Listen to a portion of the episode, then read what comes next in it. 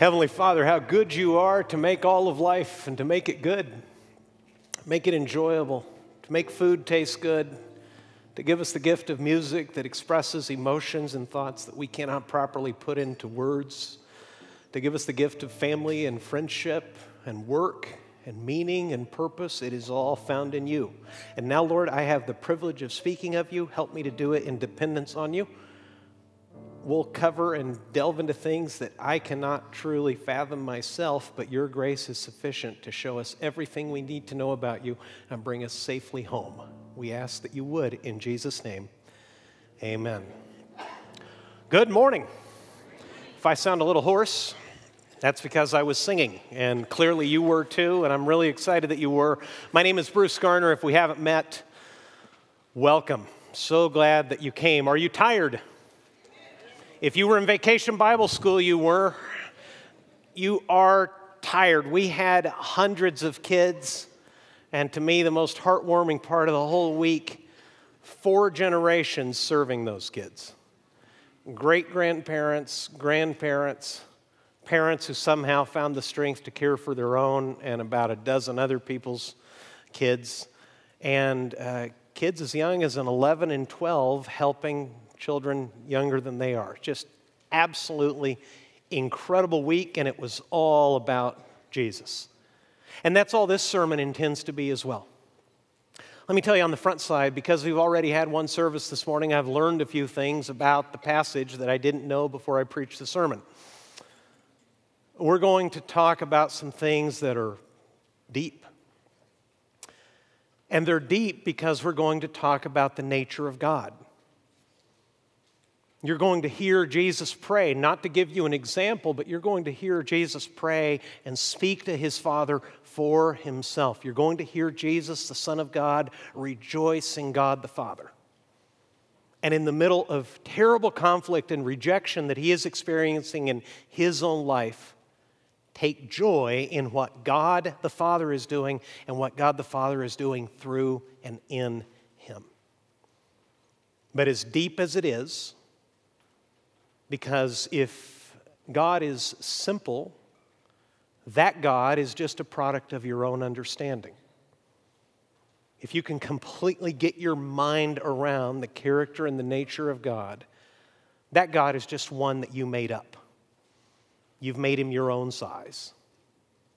And everyone is doing that in one way or another. But let me encourage you as we go into some depths to hear in the heart of this passage a simple invitation from Jesus. Because he was clear. See, here's the, here's the mystery, here's the paradox. Sometimes Jesus is unfathomably, incredibly deep because he is God and he is speaking of God. He's telling you about things that you have not seen and you have not experienced. So it's deep. It thrills the mind and it stretches it, goes beyond it as well. But at the same time, Jesus meant to be understood. Would you believe that God is a good communicator? You ever sat through a bad communicator?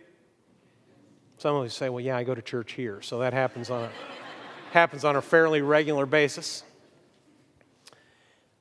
Good communicators have the intention and have the ability to make themselves understood. If nobody understood a word you said, you didn't communicate well. God means to be understood. That's his intent. But there's a trouble that Jesus himself is going to tell us about. And just to dive right into it, I'd like you to open your Bibles in Matthew chapter 11. Matthew, please, the first gospel. There are four gospels. The first gospel in your New Testament, Matthew chapter 11. Let me tell you what's happening. Jesus, the most controversial figure in human history, is creating a reaction everywhere he goes. Then and now, Jesus creates a reaction. And he is talking to people much like ourselves one of the reasons this passage is a little bit hard to grasp at points is because Jesus is speaking long ago and far away. We're reading a historical record of something he said 2,000 years ago. It wasn't in our language, it wasn't in our culture. But I'll do my best to explain to you what he said and how the people who were standing there listening to him would have understood it. But everything Jesus says is creating a reaction in his audience. And they are people who find it impossible to find rest. They're not unlike ourselves. When I was a little kid growing up in Mexico, I looked forward and did the math how old I would be in the year 2000. Anybody around my age ever do that calculation? Okay, well, I'm just barely in the 60s. I was born in 69. So I got my pencil out and did the math to the year 2000 and thought, well, I'll probably be dead before that comes. That seems like such a long time in the future. But if by some grace of God I live, I'm sure I'll have my jetpack. And we'll have a self cleaning house and a robot to attend us. Remember those promises? Some of you of a certain age, you remember they put these science fictiony kind of drawings, right? You got a self-cleaning house, got a robot maid, and she's going to run around. And some of us have a little robot, tiny little thing at house that scares the dog, right? Cleans the floors. But even that, even if you have a Roomba, you're a long way from probably what you imagined. And we're discovering something in the 21st century. Our so called labor saving devices are really just creating more space for us to be busy doing other things. Have you noticed? Are you experiencing the 21st century life as restful? Nope. Stressful, fractured, chaotic. We've all got more technology in our pockets through a smartphone than the astronauts took to the moon that year. It's incredible. Now, what has that done? That has opened up the world of ideas and created a world of distraction. See, there's two ways to ruin your life. One way is to do the wrong things. The other is to do things that aren't necessarily wrong, but you discover late in life on your deathbed they may not have been evil, but they didn't matter. And the internet has also opened up to us a world of other people's competing ideas, and we've come to the point through all of that distraction, through all of that information, to this idea that kind of blankets the world on this side of the globe. Nobody knows anything that's true anymore. You just can't say for sure what is true. If you say that anything beyond the very, very, very basics of life is true, someone will quickly say, Well, says who? And who are you to say that? And you know, people say that is your opinion. Have you had these conversations? So it's the most astonishing thing in the world. We have literally the world at our fingertips. It is wide open through the internet and through the miracle of travel. We have more access, more opportunity to learn, to know, to be certain, and never, probably in certainly America's history, have we been less certain about anything. And the big questions of life, the kinds of questions that people who are granted the privilege of having a deathbed, in other words, are given time to reflect at the end, those questions get pushed back as unimportant or unanswerable or a matter of mere opinion or an expression of personal preference. And Jesus shows up in history as promised in this book. And he tells you exactly who he is, what life is, and how to have rest. And he's so clear that he created a reaction. See, that's the thing about Jesus. If people aren't reacting to him, they're probably not listening very well.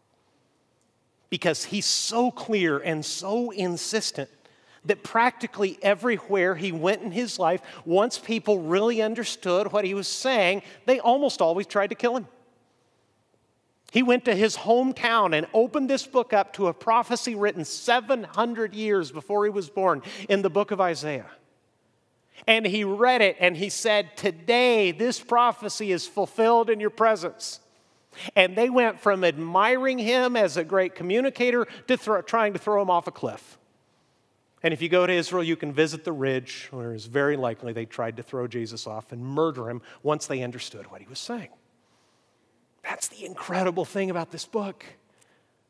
There are dozens of things written down in these pages that I'm holding 700 and 1,000 years before Jesus was born that he fulfilled. Some that were beyond his control because they referred to things like the place he would be born, the price his betrayer would accept to turn him over to death, the exact nature of his death on the cross, where and how he would be buried. I mean, it's all here in writing.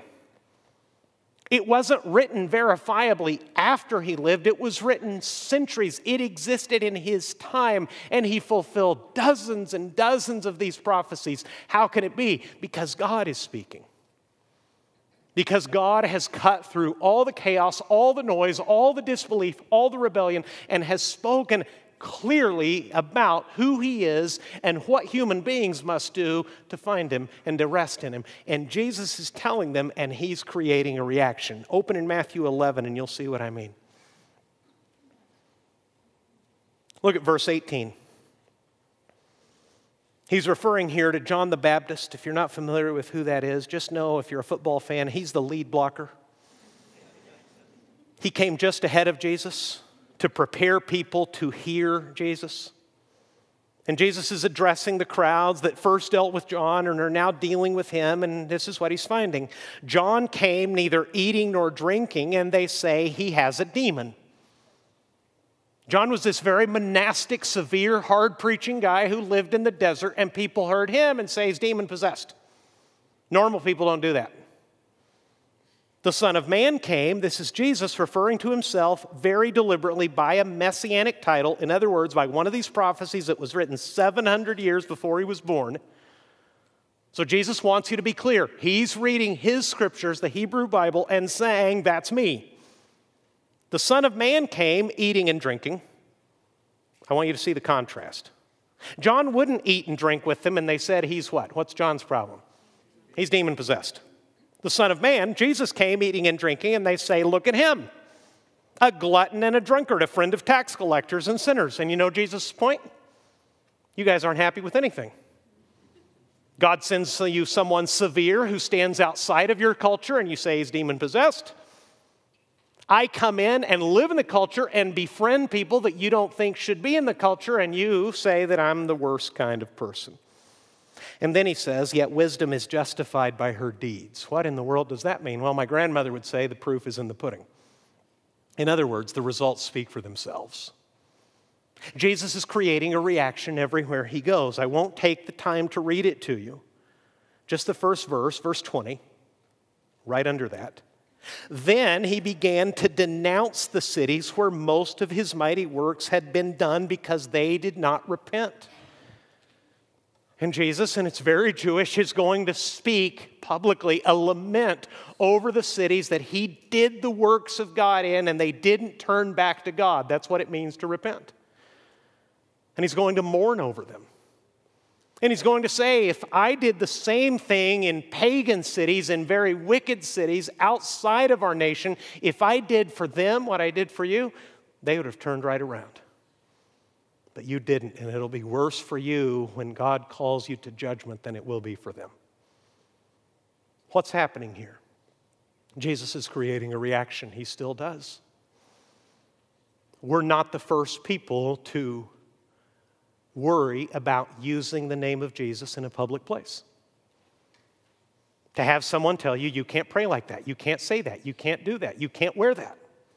Jesus has always created a reaction, and the reason is because of the things he says. Verse 25, Matthew 11, 25, the passage will be on the screen so you can follow along with me. At that time, in, the, in other words, as his response to all of this rejection, at that time, Jesus declared, I thank you, Father, Lord of heaven and earth. And I just want you to realize what's happening here. Jesus is praying, as I told you, for himself. The famous Lord's Prayer is definitely a prayer that Jesus used, but it was used as an example. He said, When you pray, pray this way. This is Jesus spontaneously talking to the Father who sent him, to the one who wrote the prophecies. You get to listen in, in other words. This is not just any, any normal kind of writing. You're getting to listen to the Son of God speak to his Father. At that time, in view of all of that rejection, Jesus declared, I thank you, Father, Lord of heaven and earth. In other words, the one who's in charge of the entire universe, the one who made everything, that you have hidden these things from the wise and understanding. Everybody's in this passage somewhere, and I would invite you to find yourself in it. Jesus says, As I'm telling them who I am and who you are and what you want, Father, something is happening. The things I'm telling them have been hidden from a certain kind of people. Who are they? Just read it right off the screen. These things that Jesus is and the things that Jesus is, do, are, is doing have been hidden from what kind of people?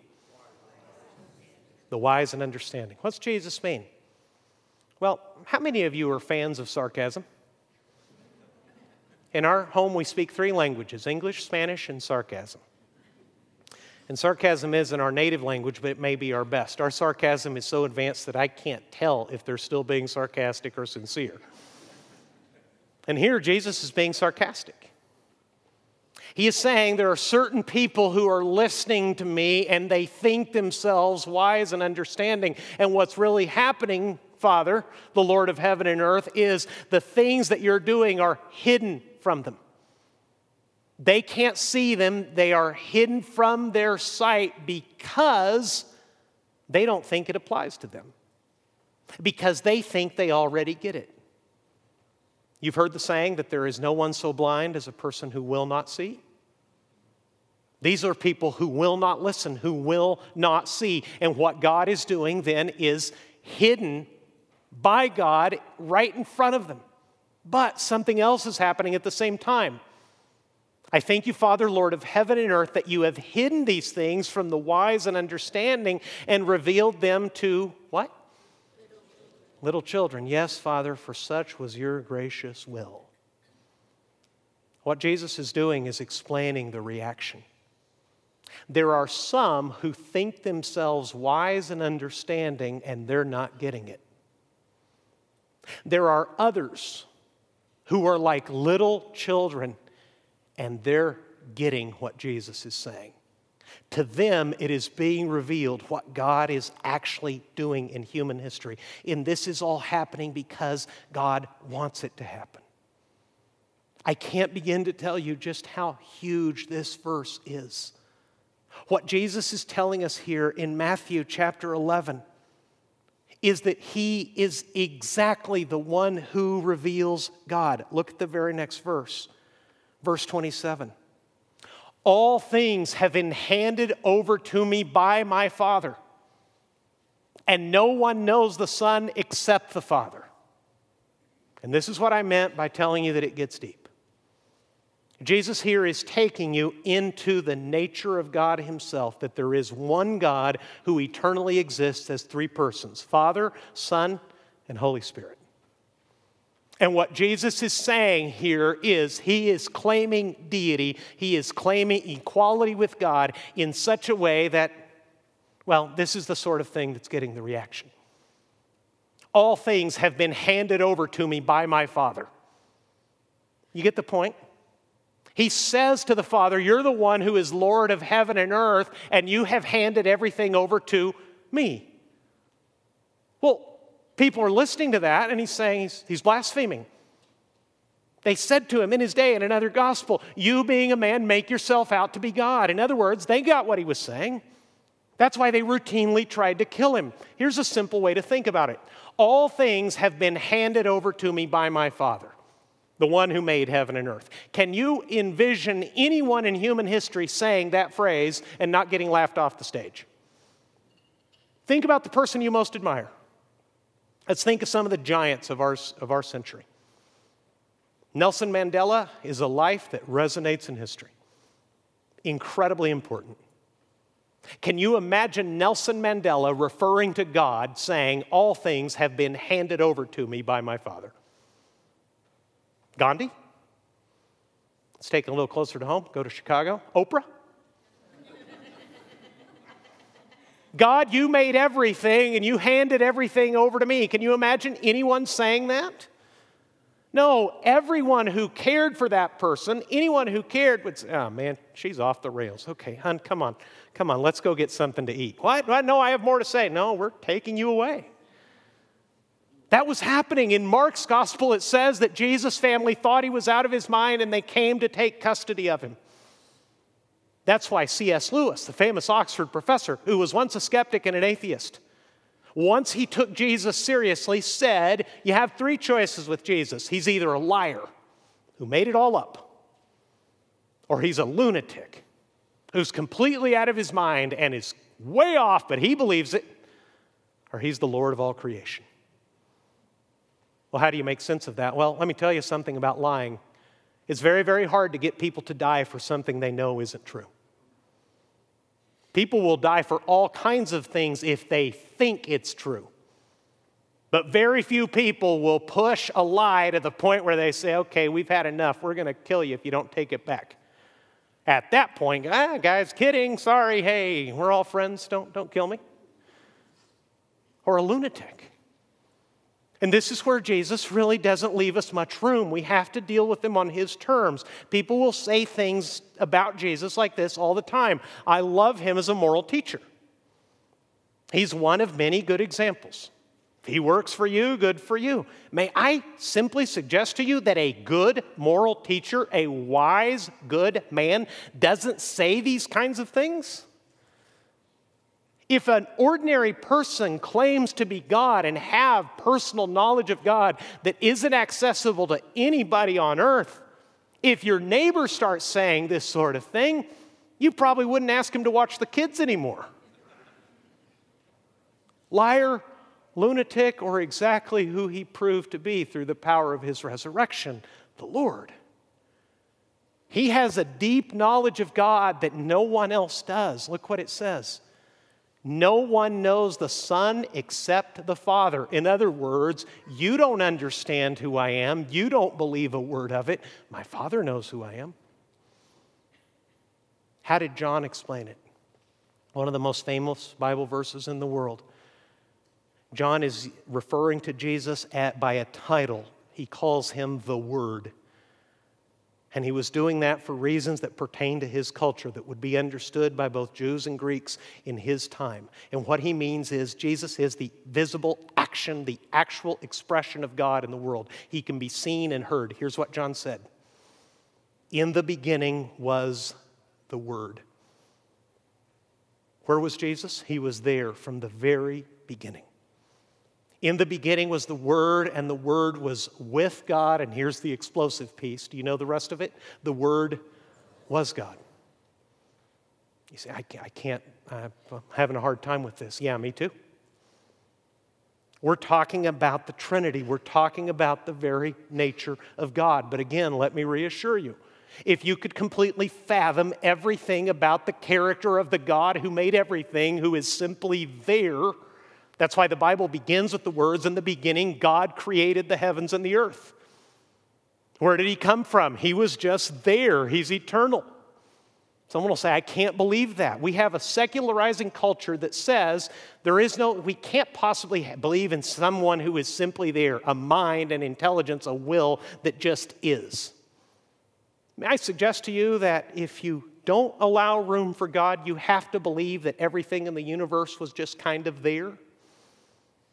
They just had some research in, uh, that is affirmed by the University of California at Berkeley. They believe they've found what they're affectionately calling the God particle. In other words, the tiny, tiny, tiny little piece of matter that gives rise to everything else in the world. Here's my question Where'd the particle come from? It's just, it's just there. And from everything in the world, this energy suddenly shrinking down to something some scientists call the singularity, everything gets so dense and so tight that it eventually explodes and makes everything else. Where'd that energy come from? It was just there. In other words, you have to believe in something like an eternal universe or an eternal God. And candidly, I don't have enough faith to believe in something that is simply there. Richard Dawkins, one of the most famous atheists in the world, when pressed about the origin of life, said perhaps it was brought here by aliens. perhaps. Where did the aliens come from? And there is this endless question where you finally have to say, I don't understand. Jesus appears in the world speaking as no one ever has, loving his enemies to the point of death, teaching men things that were so authoritative that his enemies either tried to kill him or people loved him so much they were willing to die for him. And he's telling you what's happening here. All the reactions are occurring because Jesus is revealing exactly who God is. All things have been handed over to me by my Father, and no one knows the Son except the Father, and no one knows the Father except the Son. In other words, we know each other, and anyone to whom the Son chooses to reveal him. And if you're a thoughtful person and you're listening to that last phrase, you immediately run into some kind of dilemma. Because what it's telling you is if you're going to understand who God is, He has to show it to you. You're on heavy, heavy philosophical and theological ground. What Jesus is explaining here, what he's simply stating as a simple fact, is what Bible students have called the sovereignty of God. That means that God is in charge of everything, that he has no rivals that he plans things from the beginning, that he knows in advance exactly what will happen. That is a biblical truth. On the other hand, you have something that we could call the responsibility of human beings. Because, believe it or not, I'm almost done. And the very next thing you're going to hear Jesus say is an invitation. And he's going, having explained the nature of God and that Jesus alone, like no one else ever could or ever will, can show you exactly who God is and can give you the actual answers to life itself. Then Jesus says, everybody's invited. And that sounds like human responsibility. How do I reconcile God's sovereignty on one side and human responsibility on the other? How can God be in charge of everything and I still have a responsibility and actual feelings and actions and thoughts toward God? I have these reactions and they're actually mine. Well, people have been trying to figure that out for 500 years. Why will it never be answered? Because we're considering the work of another person named God who made everything. And if you can completely fathom who that person is, again, all you've done really is just reduce God to your own size. May I suggest to you that you don't even understand yourself? You ever walked away from a situation saying, Why did I do that? Have you ever asked yourself, What's wrong with me? Well, what do you mean? You've been with yourself your entire life. You know yourself from the beginning. You have access to your heart and thoughts like no one else. If you don't get it, how could the rest of us? We don't even understand ourselves. Why? Because we're created beings.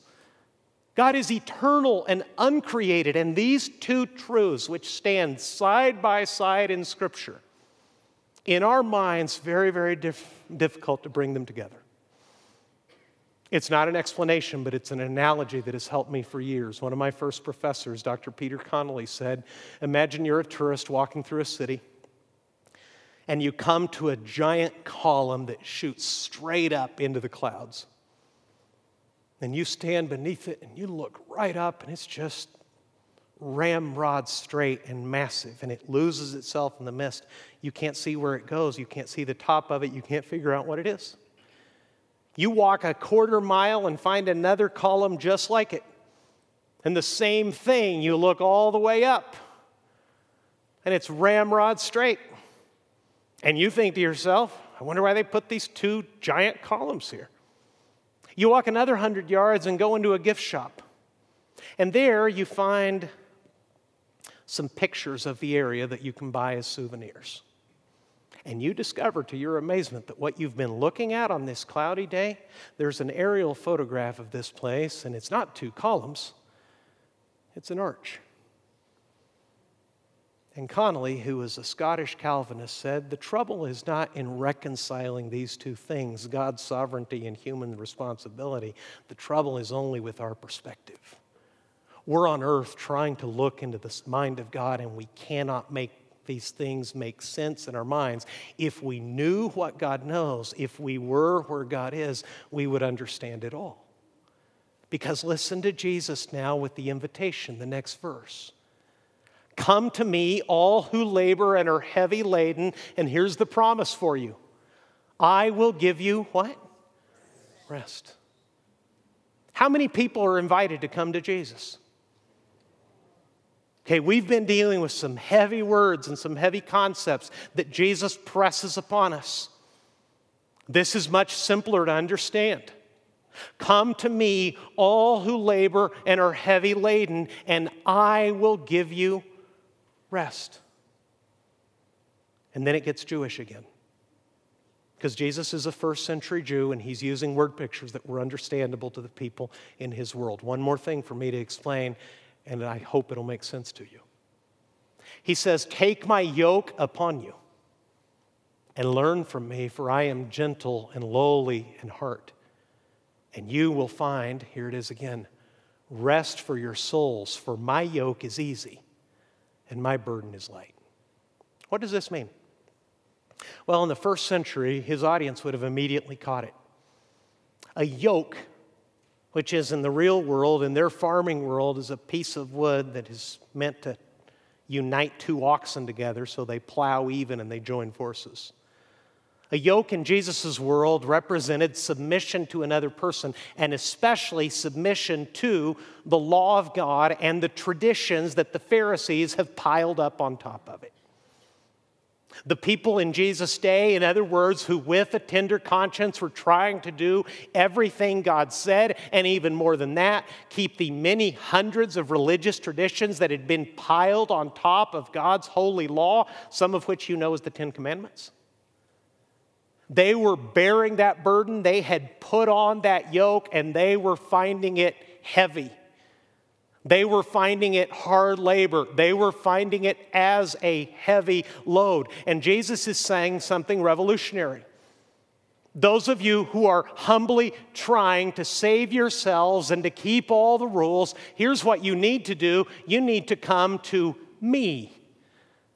And here's a promise that only Jesus can make I will give you rest.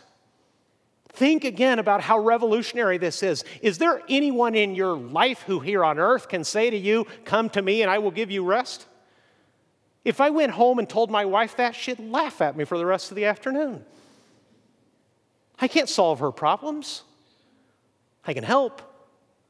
I create more problems for her than I can solve now that I think about it. That's real. Jesus is saying the one who stands outside of the universe that God made because he was there in the beginning. He is saying, You come to me. If you find yourself laboring and heavy laden, I will give you rest. But make, make no mistake, He's going to be in charge. This isn't coming to Jesus as an equal because He says, Take my yoke upon you and learn from me.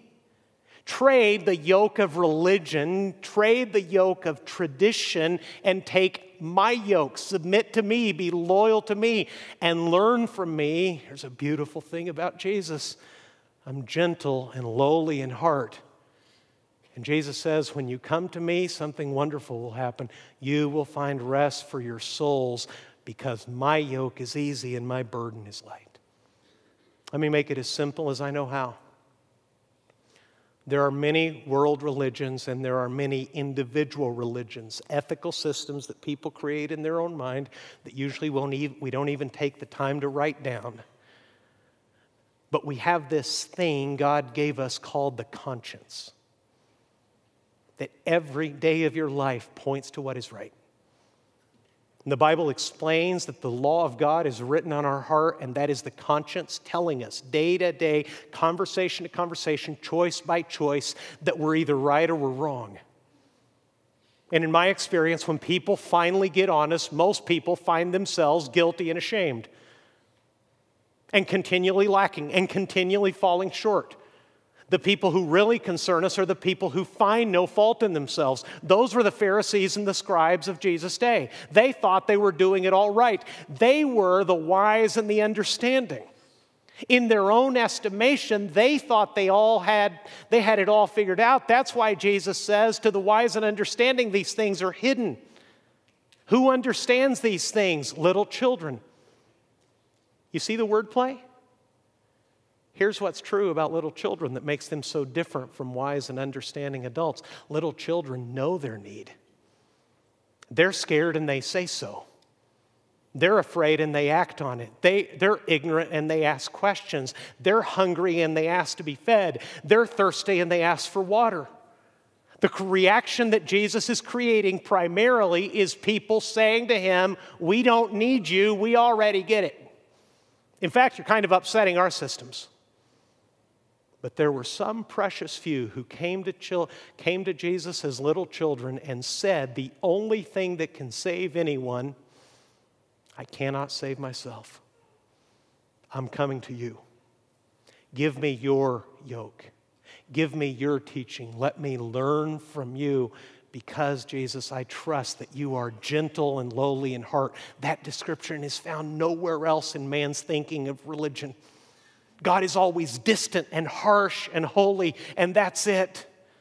Scripture says that God is indescribably holy, so separate from us that we're just essentially different. The word holy literally means a cut above. It's God is in a category all of his own, but for love of the likes of us, he came and lived among us. He died in our place. And the beautiful thing of coming and trusting in Jesus is you begin to learn from Jesus and you experience day by day rest. Does that mean your house is always clean? Absolutely not. It means something much better that you will find rest for your, you see it there at the end? You will find rest for your souls. See, here's how religion works, and if you've understood Christianity as merely one more religious system, I'm sorry for that. And I'm sorry if I've ever personally been a part of ever presenting it so mistakenly in that way. Here's what religion does it tells you the bar is right here. And here's all the rules, and here's all the things you have to do. And if you do them long enough and well enough, someday you'll get over the bar and God will accept you. Jesus says something entirely different. He says you're like a little child. If you'll have the humility to accept it, and you'll come to me as a needy, humble person who cannot save himself, I'll do something for you. I'll save you and I'll give you rest. That's the reaction. That's the reality of who Jesus is. So, as we close this service, please understand my sole purpose in showing you this passage and taking you into these depths of the nature of God and the reality of Jesus and the meaning of his miracles and the reason for his authoritative teaching is a single thing to get you to come to Jesus and rest in him. See, if you trust Jesus instead of yourself, he personally will give you rest. No pastor ever will. No religious system will ever give you list, ever give you rest. It'll just give you a list instead a list of do's and don'ts. What Jesus offers is Himself, with Him taking charge of your life so that He is your substitute, your Lord, your boss. You come, you trust Him, you rest in Him as a little child might. And Jesus says, if you do that, if you come to me, I personally, myself, will give you rest. Let me tell you the truth. If you're feeling heavy burdened, if your conscience accuses you, if you're doing all kinds of things to numb yourself to that reality, and boy, it's easy in the 21st century, you can spend all day on Netflix. You can keep yourself so busy with memes and jokes and news and happenings that you don't give yourself time to think. You can live so fractured and so distant and so disconnected from what's going on, not only in the world, but inside your own heart, that you don't ponder the big, heavy things of life that you run the risk of giving your life not only to evil things, but things that are good, but don't actually matter in eternity. That's why Jesus, with like a laser, like a surgeon's scalpel, cuts throughout of all of it and says, Listen, find yourself in the story. Some of you are behaving like you're wise and understanding, and everything I'm doing is hidden to you. Some of you are humble enough to recognize yourself as needy children, and you're understanding that I am the only one who can give you rest. The choice is always the same. The fork in the road never changes. When you meet Jesus, you have a choice at that moment. You'll either trust yourself or you'll trust Him. And let me give you my testimony. Young as I was, hearing the news of Jesus as early as I did, I trusted and loved myself. I was a proud, self assured little kid who broke off when it was time, finally time for me to surrender to Jesus. I broke off the prayer twice and sent my parents to bed saying something like this Nothing to apologize for. I don't need to say I'm sorry for anything. I'm a pretty good kid. And it was true because I was comparing myself to other people. You get to make the comparison, you get to choose the comparison point, you can always feel pretty good about yourself. You can blow it and be very far from God and say to yourself, at least I'm not that guy. He's not the standard. He's not the issue. The issue is the holy God, the Lord of heaven and earth who made you. He's the one to whom you will give account. That's why God, in His love, sent His Son to die in your place and to rise from the dead as vindication, as historical proof that everything Jesus is and said is absolutely true and that He alone can give you rest if only you will stop trusting yourself or your religion or your efforts to do better or you think this sermon is really inspirational. I'm going to go out and try harder. Don't don't. Don't try harder, you'll fail next week too. What should you do instead? Come to Jesus and discover the promise and the reality that He can give you rest. Let's pray together. Let me speak very directly and personally. I don't know all of you. There's a lot of new people here, I believe. Crowded room. Are you ready to deal with Jesus on his terms? If I've distracted you, if I've offended you, just push me out of sight for a bit and just listen to Jesus. He says you'll either designate yourself wise and understanding and keep doing what you're doing, be self assured in your own spiritual understanding, or you'll come to me like a little child and you'll have rest. Which group are you in? Everyone starts in the self declared wise and understanding. We don't come to Jesus because we trust ourselves. We think given a little more time, we can figure it out, we can be good enough. You can't. That's why Jesus said, Come to me and I will give you rest. I'm not talking to you about joining a church, there's a place for that. There's a time for that. But it is so secondary compared to trusting Jesus. All a church is is a band of disciples who are following Jesus, who are individually trusting Him and gathering in obedience to Him to do what He wants. But your choice, your response, your responsibility to stand at that fork in the road and say, okay, I can trust myself or I can trust him, that means everything. That's life and death to you. And if you're not absolutely assured, you're not completely confident of your eternal life in Jesus, you're not sure what that deathbed would mean to you. You're not sure that you're living life on God's terms. My simple invitation to you is that you will call out to Him in prayer and say, Jesus, I am so sorry. I've been self assured. I've thought I got it, but I, I'm coming to you to say I'm sorry for my sin. And I'm accepting your teaching. I'm accepting who you are. If you want to use his words, I'm accepting your yoke. I'm coming to you. Please give me rest. Cleanse me. Save my soul. And he will.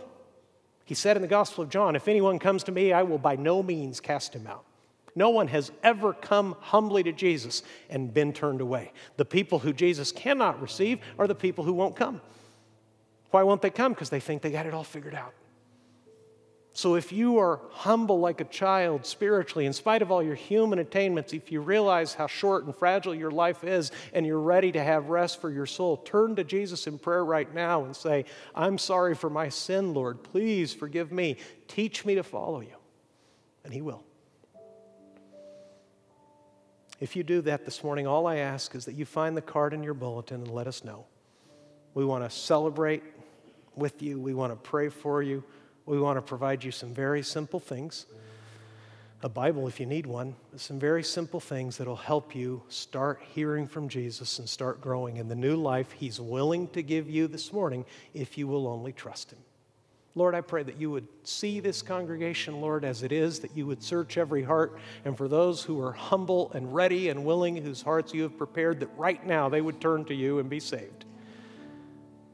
That they would walk out of here with a new burden, a burden from you that is light and easy, and they find restful and meaningful, that is reassuring, so they don't have to wonder who you really are and where this is all going, but instead they will have you, the God who died to save them, and eternal life Himself. I ask this, Lord, for them in Jesus' name. Amen.